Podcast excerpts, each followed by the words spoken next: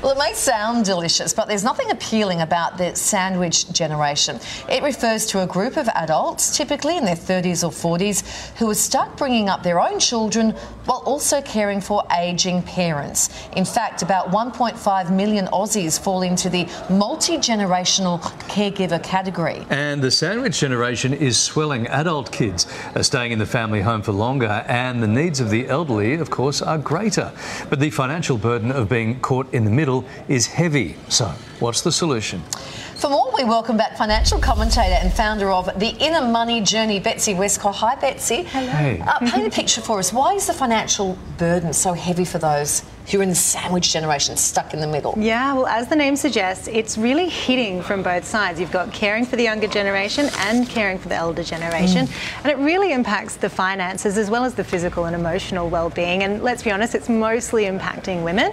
But for those in the sandwich generation, they're spending about $10,000 a year extra in supporting both generations, mm. and then it costs them about 25 hours a week of extra caregiving time. So it affects their ability to work and earn income, and it also ups the expenses. Now, research yeah. shows that these carers are more likely to turn down promotions and, and the like at work mm. for fear of burnout. Mm. Does more need to be done to support people in this situation? A bit of flexibility in the workplace, do you think?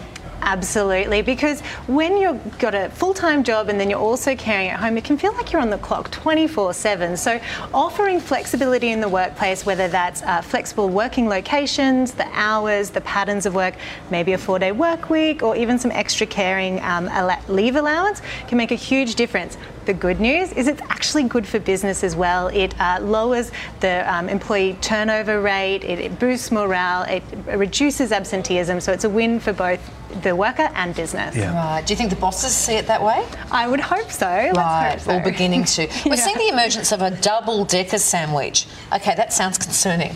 Yeah, it's anything but delicious. So that's when typically someone in their 60s is caught between uh, looking after their grandchildren, so their adult children can work, and then looking after elderly parents. And we had this exact situation oh, wow. in our family as well. And I mean, it does have some upside in that it gives an opportunity for elder bonding between the generations and it gives them a sense of purpose. But if you're also working full time, it can really spell burnout because you just mm. don't have the time to prioritise your finances, your well-being, or your physical health. Mm. Okay, um, let's get some tips from you now. You need to say mm. we need to have a relatively open conversation with our parents about their money situation, where they are in the financial state. Mm, yes. Now this can be a tricky conversation because no parent wants to hear from their children about what they need to be doing or should be yeah. doing. But if you have the conversation up front, it can have a really positive outcome for everyone everyone. So first thing you want to talk about is uh, what's your financial situation? What's the income that you have, the expenses, and what maybe savings or assets are able to support them in this season mm. of life.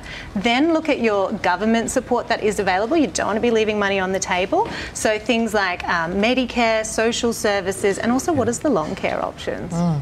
Okay, and get your paperwork sorted. Yes, yeah. so important. You need to know what it is and where it is in case someone loses their capacity. And we're talking about wills, power of attorney, advanced health directives, and enduring guardianship. Mm, so important. Okay. Uh, when it comes to setting a budget for m- multiple people and multiple bills, mm. where do you start? Well, it's the same recipe every time, isn't it? What's the income coming in? What are the expenses mm. going out? And are you spending less or more than you mm. Earn? So obviously you want to be spending less than you earn. Um, and as a carer, it's really important you do prioritise your own financial well-being, share the load amongst the family, and keep in mind those long-term financial goals like planning for your own retirement, paying off debt, um, or even things like holidays and getting a little break. Okay, let's talk about savings for a second. How can we put money aside if everything's so tight already? Mm. Mm, yeah. Really, if there is no extra money to put aside, how does it work? It can be tough. So the mm. best place to start is with those big ticket items, those big bills. So say it's your mortgage, you might renegotiate the rate. That'll save you a lot of money. Or even your insurances and utility bills. Those big companies, they want you as a customer. So make the most of that bargaining power. Then there's everyday hacks like savings apps, cashback apps, a little bit of entertaining at home or meal planning can be mm. really, really helpful. When it comes to boosting your income, that can be tricky as a carer. You have less time. Mm. But definitely go for those pay rises, or if you're a shift worker, look for the shifts with the optimal hourly rate. So maybe you're a nurse, maybe doing night shifts might give you more bang for your buck. Mm, working weekends, maybe mm-hmm. sharing the load that way. Okay, uh, really yeah. good tips there. Thank you, Betsy. Thank you. Thank you. See Thanks. you.